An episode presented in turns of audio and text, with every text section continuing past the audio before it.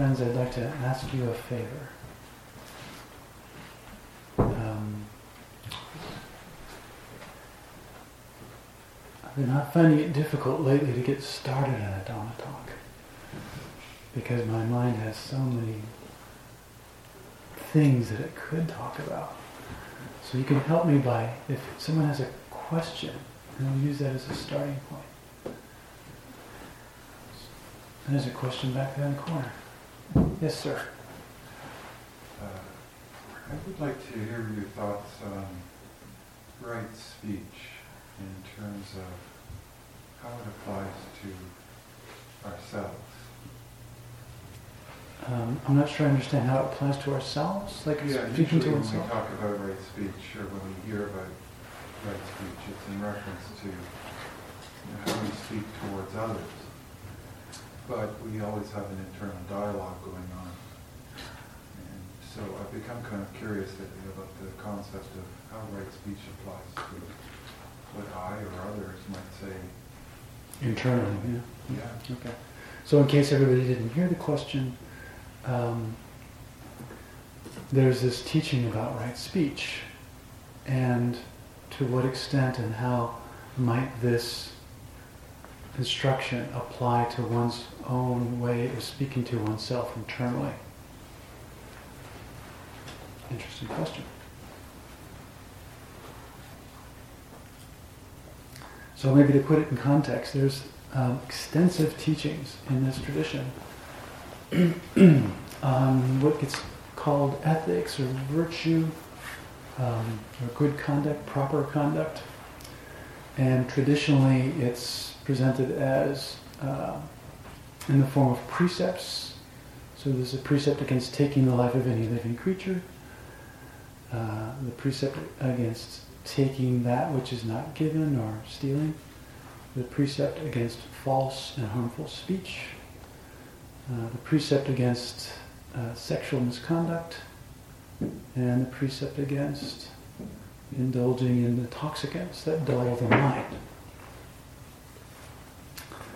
And uh, it, when practicing with these precepts, it's worthwhile to keep reflecting on what they're for, what's, how they fit in to what the Buddha's teaching, uh, how they connect with what his goal for us is.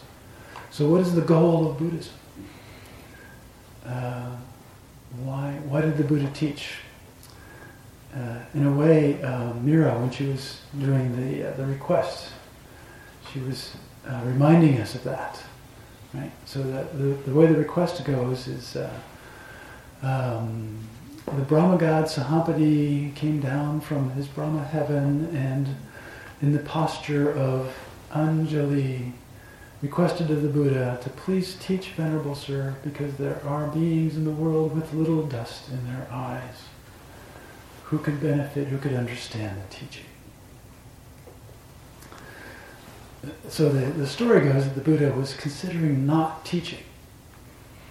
He had, he had just realized full and complete supreme enlightenment, and his mind was in a state of blissful release from all the conditions that caused suffering. And he was kind of mulling it over. What if I didn't teach? I mean, if I tried to teach, it's very subtle. And it's kind of hard to understand. It takes, it takes effort to understand what I'm teaching. And people really aren't interested. They're interested in, in pleasure and fun and acquisition. And it's, it would just be a hassle. It would just be a cause of frustration. How about if I just keep it to myself? So he was having this, this thought go through his head. And the story goes that the Brahma god knew that this is what he was thinking. And out of compassion for the world, he came down to, to beg the Buddha to teach. And so ever since that time, the, the, the teaching is given on invitation. So someone has to invite the teacher to teach. And then we try to teach. So when Mira was doing that request, uh, uh, very frequently it occurs to me that, well, if the Buddha hadn't taught, we wouldn't have access to this teaching. We wouldn't, like, we would, we're not able to work this out for ourselves. We can't sort of sit down with a piece of paper and go, well, let's see, how do you escape from suffering? um, oh, first you do this and then you do that, and then you're happy forever after, right? Um, because the world's been trying to cook up an answer to that question. What is the secret to happiness? How can I bring about the end of all mental dissatisfaction, the end of suffering? Word suffering is kind of heavy, but but it's but it's a, not inappropriate because um, the reason that we're not happy, or you might say that this on the spectrum of happiness, at one end there's ease, peace, um, stillness, calm, pleasure, and a sense of satisfaction, which we would call happiness. And at the other end, there's there's misery, there's pain, there's anguish, there's despair, there's depression, there's desire to not exist, and this is all kind of uh, at the end of suffering.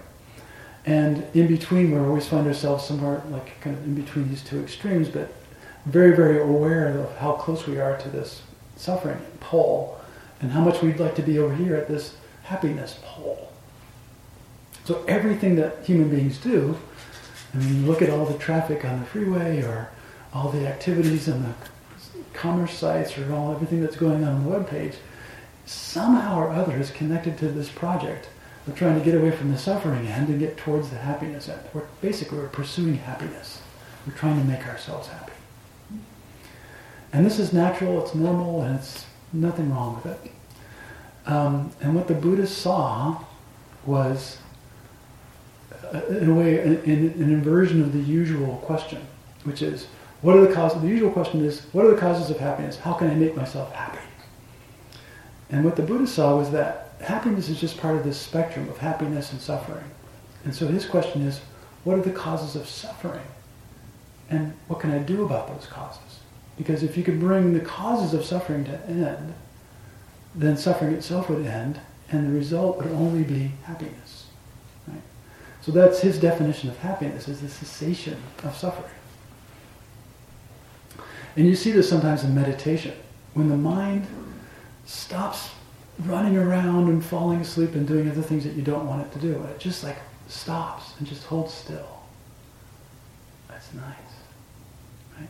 It's not exciting, it's not something that you can necessarily convince other people is worth doing, but in your own direct experience, it is a kind of satisfying, fulfilling peace and ease, a contentment of mind.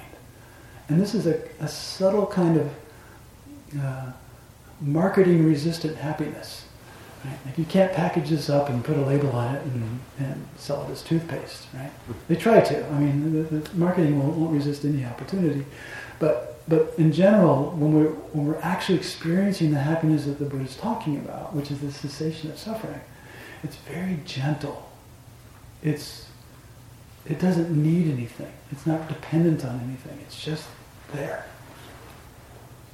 And when you taste it, um, your interest in other forms of happiness, which are usually associated with some kind of sensual gratification, getting what you want, uh, achieving some ambition, uh, you see that those things are kind of coarse and kind of busy and kind of troublesome, and that they're not as they don't have the kind of fulfillment that this peace and ease of not needing anything, not wanting anything to be different than the way it is right now. Like the total acceptance of mental okayness with the way things are in this very moment. Uh, it's a kind of a timeless, in the middle of everything,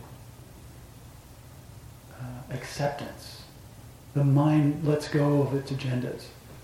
And the way things are right now is totally good enough. And this is the happiness that the Buddha is pointing to. It's hard for us to stay in that place, though. If we, if we touch into it even for a moment, as soon as we get knocked out of it, we're like, well, that was so great. I want to go back there. And we, we, we can spend years trying to get back to that, that moment that we had where we were actually happy for just a few minutes. Hello, welcome. So, this is the context, right? From the Buddha's teaching, he's trying to, uh, he, he's teaching with the, he teaches with the understanding that it's possible for human beings to do this, to bring their minds to abandon the causes of suffering. And when those causes of suffering are abandoned, what's left is happiness. So this is why we're doing it. is why, why he teaches. This is why we're practicing. This is what we're headed for. So what does that have to do with right speech? This is kind of coming back to your question, especially right speech internally. So the Buddha's method for getting there is, is uh, relevant to this question. So uh, up until now, I've kind of been talking about aspects of the Four Noble Truths. The first Noble Truth is the truth of suffering. The truth that life as we ordinarily experience it is characterized by various forms of unsatisfactoriness. Not 100%, not all the time, but for the most part, things aren't quite the way we want them. And so we're constantly making adjustments or pursuing various agendas to try to get what we want and try to get away from what we don't want. So if we feel pain, we try to get away from the pain. If there's an opportunity for pleasure, we try to get the pleasure. So we're constantly motivated to do things in order to get happiness, to get what we want. So we have an agenda that we're pursuing. And so um, if, we, if there weren't any suffering, then there wouldn't be anything to do. We'd be, we'd be content in that peace right now. And so there's no need to get a better job or get a different apartment or have better food or uh, you know, get another partner or anything else. Everything is like totally okay right now. If there were no suffering, that would be it. You could you could relax and just enjoy. So because we're suffering, we've got something that we have to do. So what the Buddha's pointing out is that this is the characteristic of life, right? We're, we're all being motivated by this sense of unsatisfactoriness a sense of unease, that things aren't quite perfect, that we want it to be different. Okay, so this is fact number one, the first noble truth, the truth of, of unsatisfactoriness. The second noble truth is the truth of the cause of this unsatisfactoriness, and that cause is labeled as clinging or grasping. Sometimes wanting gets thrown in there. Desiring, craving is another synonym. And all these words are pointing at something that our minds do habitually and sometimes invisibly, like having an agenda and sort of wanting something, or having something like, say, an identity. Say that people respect you for your programming skills, and so you think of yourself as a good programmer, and so you have this identity, and now you are kind of clinging to this identity. If someone starts accusing you of making buggy code, then you might get offended and you might start defending yourself. And so, like, this whole agenda can come up around an identity that you're clinging to about who you are. Um, I'm just using that as an example. But it could be your identity as a parent, your identity as a friend, your identity as a sibling, your identity as a, a worker, as a Canadian, as a anything. Whatever it is that you can imagine could be part of your identity. If you cling to it, and someone accuses you of being not so good at that, there's going to be suffering because of that clinging. If you didn't have a, some vested interest in it, then if someone said something bad about, like, uh, you know, you're a terrible basket weaver, I don't care. I'm not, no, it doesn't matter to me whether I'm terrible or not. If you don't care, then it's not a problem. But if you do care, then you've got an agenda, and that's part of what clinging is all about. So it's not just like clinging to sensual pleasure, although sensual pleasure is a big deal. Right? We want we want comfort, we want we want fun, we want beautiful sights, beautiful sounds, beautiful smells, uh, and so we spend a lot of energy trying to get those things. So we're that's the second noble truth, right? There's this clinging, there's this agenda, there's this wanting, which is the drive uh, you could say the drive to avoid suffering and to get something which is going to be fun and good and, and delicious, tasty, and uh, or, or to, to, defend identities that we've we've associated ourselves with. So this is all has to do with the mind grasping at things. And the Buddha is saying this is the cause of that suffering that you're having. It's not because you're not getting what you want. It's because of the wanting itself. If it weren't for the wanting, you'd already be happy. So, what do you do about that? Buddha's pointing out that he brings us to the third noble truth, which is this noble truth of the cessation of suffering. When the mind is able to abandon the wanting, even just for a minute, at that moment, everything's okay. And there's no suffering. And then this happiness arises. And again, you see this in practice, you see it in, in meditation. And just for a minute, the mind kind of relaxes and the breath is just there, and everything's okay, even though there might be some noise or something going on that's not perfectly pleasant. Like this, the mind just relaxes and it, and it doesn't have any clinging or any agenda. It's okay with the way things are, and there can be this sense of just peace and ease and comfort and okayness, independent of getting something that you want. Wanting is gone, so everything's okay. So we, we, can, we can actually experience in direct practice multiple times little tastes of the cessation of suffering that the Buddha is pointing to. And then he brings us to the fourth noble truth, which is the way that you get there. Right? The fourth noble truth is the way leading to the cessation of suffering. And that's defined as the Eightfold Noble Path. So, right view, right intention, right speech, right action, right livelihood, and right effort, right mindfulness, and right concentration.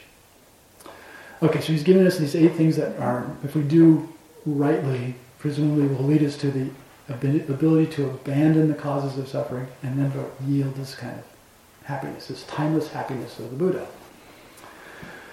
Uh, so, so how do those individual right actions, those right things that he lists in the Eightfold Noble Path, relate to the causes of suffering? And that's where it brings us to this is your question, kind of bringing it all back together, of right speech.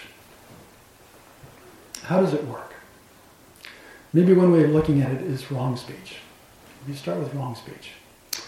Usually when we're speaking wrongly in the world, we're uttering words voluntarily that are some, yeah, exactly. We're uttering words which are painful, cutting, unpleasant, possibly untrue.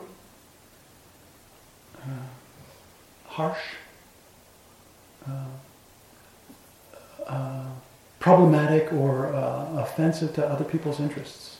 So things like gossip, idle chatter, um, uh, boasting, lying, um, insulting, reviling, any kind of speech like that. And we can do it with our with our you know with our vocal speech. We can also do it in writing.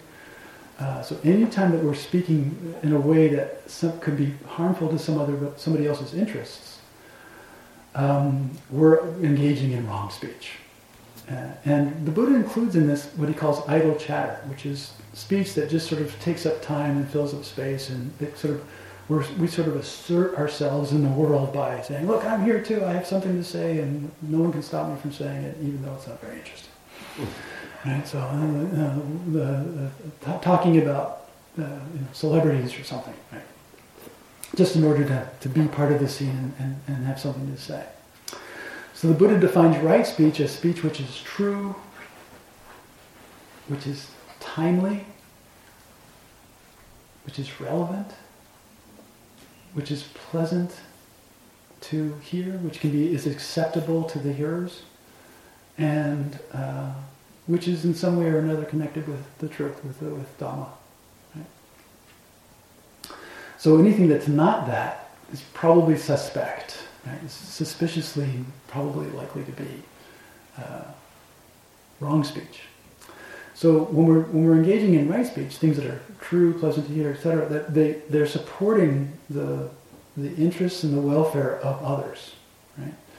Um, so if you look at somebody and you see that they're having some kind of struggle and you say, is there anything I can do to help? That's kind of like right speech. If you say, oh, you've, you've, you've done a, a, fine job of that, you give, give some, someone some praise, it's true, it's relevant, it's, you know, it's helpful, it's supportive of other people's interests, that's right speech. Um, so uh, it doesn't take very long to get the hang of this, right? Anything that you would feel good about hearing, coming at you, probably you saying it to somebody else is going to be right speech. And a lot of it has to do with the motivation. You can see that every form of wrong speech is an expression of something, uh, uh in some way or another, your own pain, your own dissatisfiedness with the way things are, your own suffering. And so you're kind of like broadcasting your suffering out into the world and making other people suffer too. Right? So the, what motivates wrong speech are the, said to be the three roots: greed. So you might lie in order to get what you want. Hatred. Uh, you might insult somebody else in order to make them feel bad because you hate them, or you hate their beliefs, or you hate their views, or you hate something about them. Uh, or delusion. You might just be talking nonsense because you just don't know what the heck's going on, right? And you don't know to, to keep your mouth shut. So this, these are the motivations that are behind wrong speech. Uh, so if there's if there's no hatred, and instead there's loving kindness, if there's no greed and instead there's generosity, and if there's no delusion, instead there's there's wisdom and insight and understanding, then the only speech that can come out of that is going to be right speech, right? So at first, maybe we don't have as, as much wisdom and kindness and etc. These good qualities, good mental qualities, as we'd like to have. And so, by practicing right speech, we're constantly looking in and going, "What's what's my motivation here? What, I'm about to say something in the world um, to somebody. I'm about to type something on Twitter before I hit the send button. Am I? Is this right? Would the Buddha approve of this? Is, is this coming out of out of wisdom, out of generosity, and out of loving kindness, or not? If it's not, then you've, you've learned something about yourself, right? And, and you're on the track to abandoning the causes of suffering. Because the causes of suffering are the things that are associated with clinging and grasping at the things that are going to supposedly make you happy. So the clinging and the grasping itself is driven by the same roots greed, hatred, and delusion. Basically, a fundamental misunderstanding of the causes of happiness. So, because you haven't quite put it all together in your mind for yourself, and you're simply following the instructions of the Buddha, when you practice right speech, you take it very literally, right? You try to understand what right speech is, and you simply try to speak that way in the world. And when your motivation and the words that you're about to say are different from that, you just don't say it, right? You just keep it to yourself and let the moment pass. And when you start practicing that way and the moment starts to pass and you don't say unfortunate things, pretty soon you start getting the benefit of that. Right? So every time that you restrain yourself from doing something unwholesome, when you look back on yourself, you reflect on that behavior, that actually kind of non-behavior, self-restraint, how do you feel about it? You feel positive. Like, oh, I, I was about to say something really nasty to that person, and then I remembered I'm practicing right speech, and I didn't say it. And so now I'm not guilty of, I don't have to sort of defend myself, I don't have to feel guilty about having said something nasty. Um, and so you're, you can see that the benefit or the, the, the, the impact of right speech, or refraining from wrong speech really, is a positive one. And then uh, in the same vein, if you practice right speech in a positive way, you say you see someone suffering, you say something kind, you say something uplifting, you say something helpful, true, timely, relevant, connected with the Dhamma. That's it makes the world just a little bit better because you said it. Every time you do that, when you look back on that speech, your sense of it, your felt sense of uh, who you are in that moment, is a positive, uplifting one. That that's productive of happiness, productive of contentment. And so then you start to see that the connection between the mind state and what comes out of your mouth um, is relevant not only in this moment of connecting with another person with speech, but also to your future as a conscious being, like how it's going to feel to be you in the future, the guy who said this, right, versus the guy who said the other thing that you could have said. Right? So you, you start seeing the, the, the fork in the road every time you're about to say something. And you become increasingly sensitive to not going down the wrong fork. Right? This is actually very much like what the Buddha talked about his practice that he undertook when he was just an ordinary bodhisattva before his enlightenment.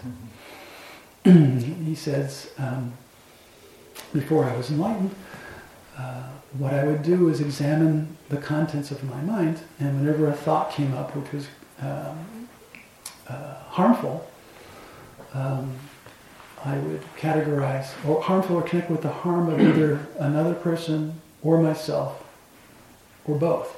Or he used, I think, the word afflictive, or tending towards affliction. Um, that thought I would try to abandon, and I would not actualize that thought. whenever a thought came up that was tended towards the welfare and benefit of myself, the welfare and benefit of others, or the welfare and benefit of both, that thought I would cultivate and uh, try to uphold and, and, continue. So it's just a very kind of binary practice where you see the fork in the road, and you just keep taking the wholesome fork, and you keep abandoning the abandoning the unwholesome fork.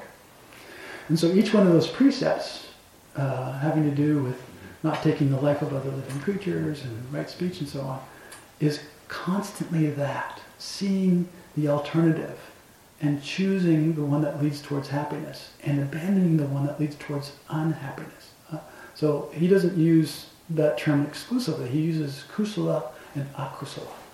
So kusala speech is skillful speech, and akusala speech is unskillful speech.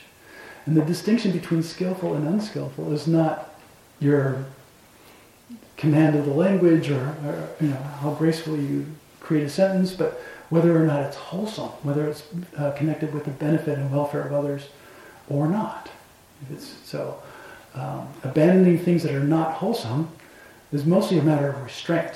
And then cultivating what's wholesome is a matter of sort of seeing the opportunities and using them positively. Right?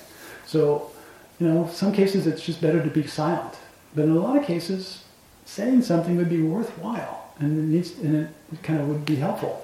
You know, so if you see someone who's uh, you know, new in your department and you chat them up in a friendly way, even though it's not necessarily Dhammic, at least you're, you're conveying the, the message of, you know, uh, uh, i see you, I see you as a fellow human being, and uh, I want you to know that you're, uh, I'm welcoming you in a friendly way.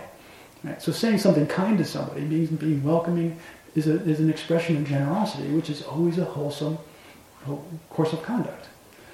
And then when you, again, the way that you can tell is by looking back and how it affected you. Right? So if you say something wholesome, and you review that later on that day, you're like, well, I said that kind, friendly thing to that person, and they smiled. How do I feel about that? Pretty good. Right? And contrast that with what other things that you might say, like I just really ripped on that guy on Twitter. How do I feel about that? I want to delete that. You know, like I, I, wish I hadn't done it. Right? So you feel bad about stuff that's unwholesome. You can tell how it feels. Right? As you start to see the connection between action and result, you're coming to understand karma. Right? So the Buddhist teaching is often characterized as the teaching of cause and effect. How one thing leads to another. How one thing causes another. In fact, that's embedded in the Four Noble Truths. There's suffering, there's a cause of suffering. When you abandon the cause, the suffering goes away. So cause and effect are so intimately interlinked that you can't have an effect without the underlying cause. So rather than attack the effect, what the Buddha does is he directs our attention towards the cause of the effect that we don't want. We don't want the suffering. He says, attend to the causes of suffering. What causes suffering? Unwholesome mind states or, or greed, hatred, and delusion, or uh, craving for things, wanting things to be different. The, the thing that wants in us is our egoic, centralized self, our sense of self. The me inside that's so greedy and so hungry and so hateful and so resentful and so jealous and so bitter and so all these other things, all these negative mind states, they inhere upon the self. Its negative mind states are the result of repetitive mental action and physical action and speech over time. It builds up our personality. It creates who we are. And it's very subject to change. It's very malleable. You know, you can you can overturn a whole history of being an angry, bitter person by just choosing to be kind right now, in this moment. Right? And then in that moment, you're no longer an angry, bitter person. So um, you can overturn a whole lifetime of being a, a greedy, grasping person by being generous in this moment, even with just speech. In that moment, you're not a greedy, grasping person. So you, you literally change your identity when you abandon unwholesome courses of conduct and you cultivate wholesome courses of conduct. So as you start to practice this externally, you can't help but see the connection between one's mind state and one's uh, energetically expressing that mind state. And we express our mind states in terms of bodily action, so everything from uh, you know very subtle movements of body language, like you know I, I, don't like that person, so I'm going to turn away from them a little bit, you know, or I'm not going to look them in the eye, or I'm going to treat them kind of coldly. Or we can we can treat someone with a lot of love without saying a word, just by looking at them. You. Hope you're having a nice day. Just the feeling of heart connection with somebody because you're you're in the same space with them and you're acknowledging them as a human being, right? So we can our, our bodily action and our verbal action are really clear, constant networking connections that we have to other people. And when we're not with other people, our main mode of expression is our mind, what we think about. Right? So it's possible to sit in your chair with nothing particular to do and just think a whole string of hateful thoughts. Right? You can think about something that happened in politics or in the news or in your childhood and just sit there and just hate on people for hours at a go if you want to. You can spend an entire flight from here to London think, you know, mm-hmm. thinking hateful thoughts. How will you feel when you do that? You know, when you get off that airplane, you're going to be miserable. Right? So the thing is, is that thoughts are a lot like speech. You can choose to redirect the, the river, right? You can't necessarily shut the river off. Trying to get the mind to stop saying stuff is hard to do. But you can change the way the mind focuses on, right? And this just takes effort. And this is where the other parts of the Eightfold Noble Path come in. So the, the last three parts are right effort, right mindfulness, and right concentration. And usually we associate those three parts of the Eightfold Noble Path with formal meditation practice. And for sure, it takes those things in order to do meditation. But if you're sitting on the airplane and you've got a couple hours to kill, and mostly what you're doing is thinking, it's worthwhile becoming aware of the course of thoughts that your mind is engaged in and ask yourself whether they're wholesome or not. Like, if for some reason suddenly you couldn't stop yourself from speaking your thoughts out loud, would other people enjoy hearing what you had to say? right? If you ask that, if you ask yourself that question, oftentimes the answer will be, well, probably not. Right? Um, so uh, when you notice that the mind is doing that, it's, it's doing it internally, it's not expressing it in the world, it's good that it's not expressing it in the world, and let's keep it that way. But maybe um, this is this is a great opportunity when you notice that the mind is on some unwholesome course of thought to try something, to play around with it, to uh, inject some new uh, energy in there, right? So. Um, maybe some a little more concrete example. Say there's a politician that you find particularly loathsome, who said something that really got you. How could that person say that? No, that is so irresponsible. That is so evil. That is so. And the mind starts thinking this thought, you know, and starts like wishing harm on that other person. And you know, here's something that's really important for to remind yourself of: is that politician, you don't actually know that person. All you have is a, is a projected image, a media projected image of that person. You don't know who they are. You have a mental image of who they are that, has been created uh, cooperatively between your own mind and the minds of others who are projecting an image. Part of it's the politician themselves, and part of it's the media that are interpreting these images. So our, really our image of anybody is kind of a mental fabrication. It's not a real living and breathing human being. It's just a, a picture in our mind. Even people that we know, unless we're actually in contact with them right now, all we have is a memory and a representation. And we don't even know ourselves that well. How can we possibly know another person, especially another person in another city, who just happens to have a lot of images on television, right? So you have to kind of keep reminding yourself that what you think you know about the stuff that your mind gets all obsessed about is kind of, kind of bogus, right? Whatever your opinion is about that politician, you can find other people in the world who are well, read, well educated, who, who have exactly the opposite opinion, right? it doesn't mean that either of you is right. That one of you is right and the other one's wrong. It just means that people have opinions, and this is just what minds do. So rather than taking your opinion so seriously, notice the effect that it has on your heart to think hateful thoughts about another person. And then try doing something different. Drop, ask your mind to drop that person and then think of a puppy. or think of a kitten. Or think of somebody that you like. You know, think of the Dalai Lama. Right? And when you when you when you direct your redirect your mind, you know, like consciously come up with thought that you can direct in that direction. So go, you know, may all puppies have fun. May all puppies have some little kid to play with. Um, may kittens all be able to, you know, sharpen their claws on furniture without anybody yelling. you know, so just like think of something when you start engaging your mind in this way, let may, may the Dalai Lama be really happy. May he live a long time. I really love the Dalai Lama, so I really wanted to be around. And you just sort of think this, right? Because and you're thinking about the Dalai Lama or about kittens and puppies has just as much like external effect in the world as thinking hateful thoughts about a politician. Right? It doesn't really affect the external world. Right? The politician doesn't care whether you hate him or not. Right? The kittens don't, their lives won't really change because you're thinking these happy thoughts. But what will change is how it feels in here.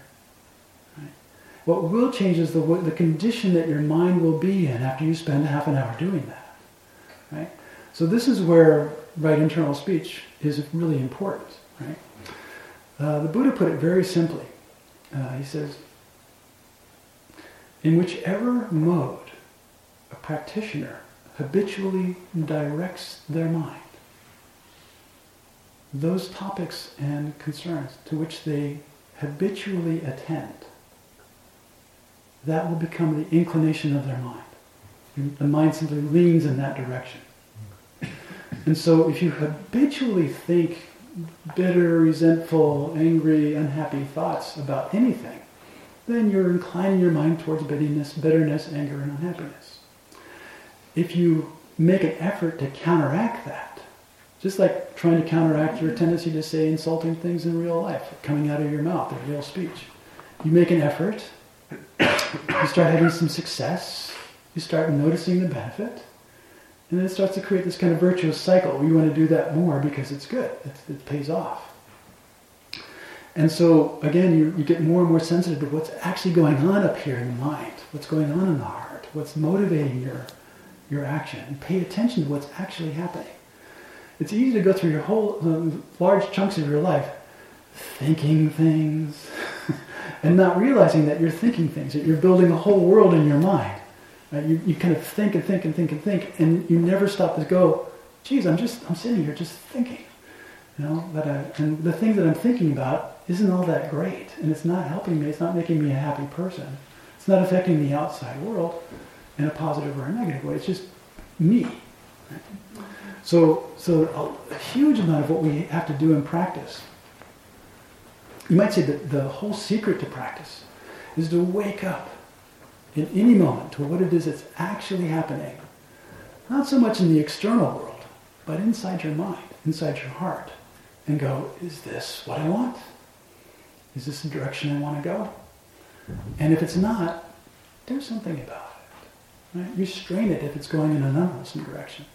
If it's going in a wholesome direction, support it, you know, encourage it and reinforce it. Make a habit out of it. Ex- explore how to make it bigger, how to expand it, how to how to consolidate your gains, you know. Like see the mind as this kind of game field, this playing field in which you can score goals and you can make progress and you can get things to make things better over time. When you have a good mind day, not only will your actions and speech in the world be beneficent and helpful to others, but your trains of thought will mostly be beneficent and helpful to you. And so at the end of the day, when you look back on both what you said and you did and you thought, um, you'll be pretty content with that. You'll have a sense of ease and peace. And this is the ease and the peace and the happiness that the Buddha is pointing to. Right? The, the happiness and the, the benefit the joy, the bliss, the freedom, all these kind of great things that you hear about in Buddhism, they're, they, they're grounded in these real world actions. You know, that's why most of the Eightfold Noble Path is taken up with stuff which is um, like happening in the world, right? Like right view is a, the the view that cause and effect is real. That that certain actions will lead to certain effects, and this is worth taking seriously. Right intention is, is the intention of non-ill will, the intention of non-greed, the intention of non-hatred. Right? It's, it's actually very simple, but you have to, you can see what your intentions are when you're about to do or say something, and you can drop those intentions and substitute new ones. So, so the other aspects, right speech, right action, right livelihood, are simply outward expressions of this inner right view and inner right intention. And then finally, it takes right effort to do this. Right? It's not going to happen by itself. It doesn't happen because you read about it or you hear about it. You have to actually take it on. Like, you know, I've only got one life to live. Um, am I just going to let it go by running mostly on habit and, and momentum? Or am I going to get in there and start trying to make a difference? And if you do, you, you get the benefit of it. You make, you make some effort, you get some benefit. You make a lot of effort, you get a lot of benefit. So right effort means effort that's both directed in line with the Dhamma, so you know, directed in a wholesome way, um, and that's both um, kind of persistent, but patient and gentle, and willing to kind of go back over and over and over again. So right effort doesn't have this this like Herculean struggle uh, associated with it. It's more like just like okay, I'm just going to keep kind of keep working at it, keep chipping away at it, keep sticking with it, and keep keep leaning it in the direction of the wholesome of abandoning the causes of unskillfulness and uh, checking how things are working, like sort of paying attention to the results. Um, right mindfulness is actually literally knowing what's happening in any given moment. If you know what's happening right now, what's going on in your mind, what's going on in your in your heart, and what's, what you're about to do, what you're thinking, okay, you're, you're mindful, you're awake. Right? If you don't know, if you're just kind of acting on habit or uh, you're kind of automatic, an automatic pilot, then you can't really say that you're mindful, right? And it's easy to go through huge chunks of your life kind of unconscious.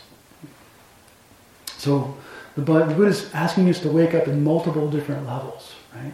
In this moment, uh, towards the difference between good and bad action, towards the action of karma, towards how, how to abandon the causes of, of, of misery and, and unhappiness and how to cultivate happiness. So um, you have to pay attention. Attention's everything. Right?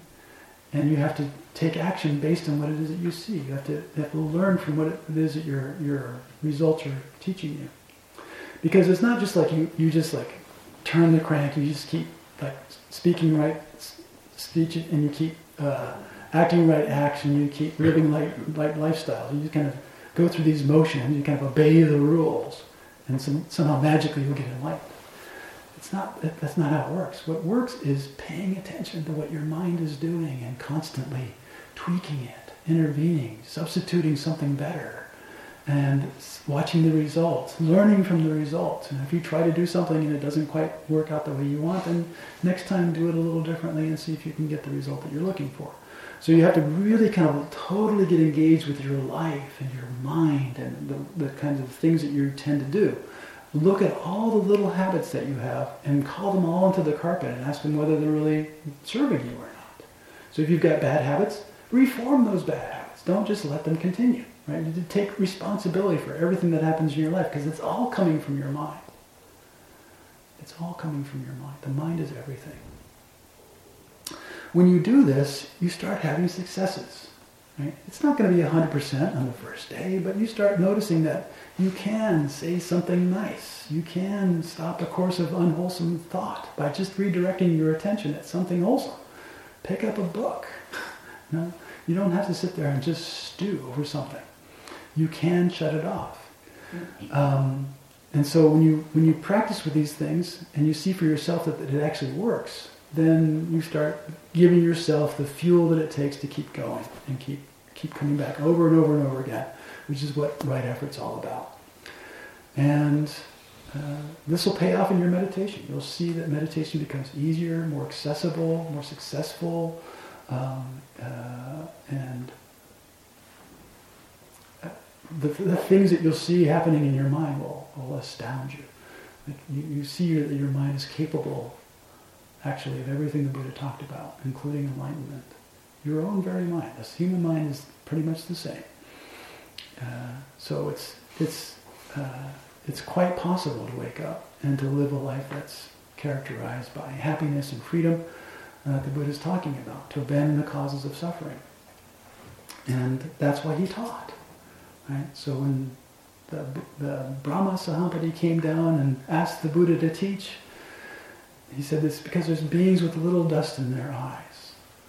Dust in your eyes. You've all heard of the Sandman. When the Sandman comes, we close our eyes, we fall asleep. So the difference between someone with dust in their eyes and someone with little dust in their eyes is the difference between being awake and being asleep. So to be awake means to have little dust in your eyes, to be willing and able to pay attention.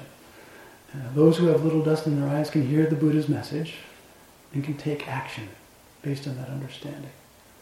And it's it's not an all or nothing affair, right? It's a, the Buddha called it a gradual training, so it does take time and it does develop over time. Um, you know, think of all the years of practice that you have in bad habits, right? You're really good at it. Mm-hmm. So it's, it's normal that, that, you'd have a lot of momentum there. So don't don't don't sweat it. Um, the good news is is that you're you're entirely reformable Right? You can be completely transformed. Your character can, like all your good character traits can be enhanced, and all your negative character traits can be dramatically diminished. And, and uh, accordingly, you will experience tremendous benefit and welfare. And so will everybody around you. So it's well worth doing. And consider the alternative, which is just going through life more or less asleep. So, with these words, I offer my encouragement.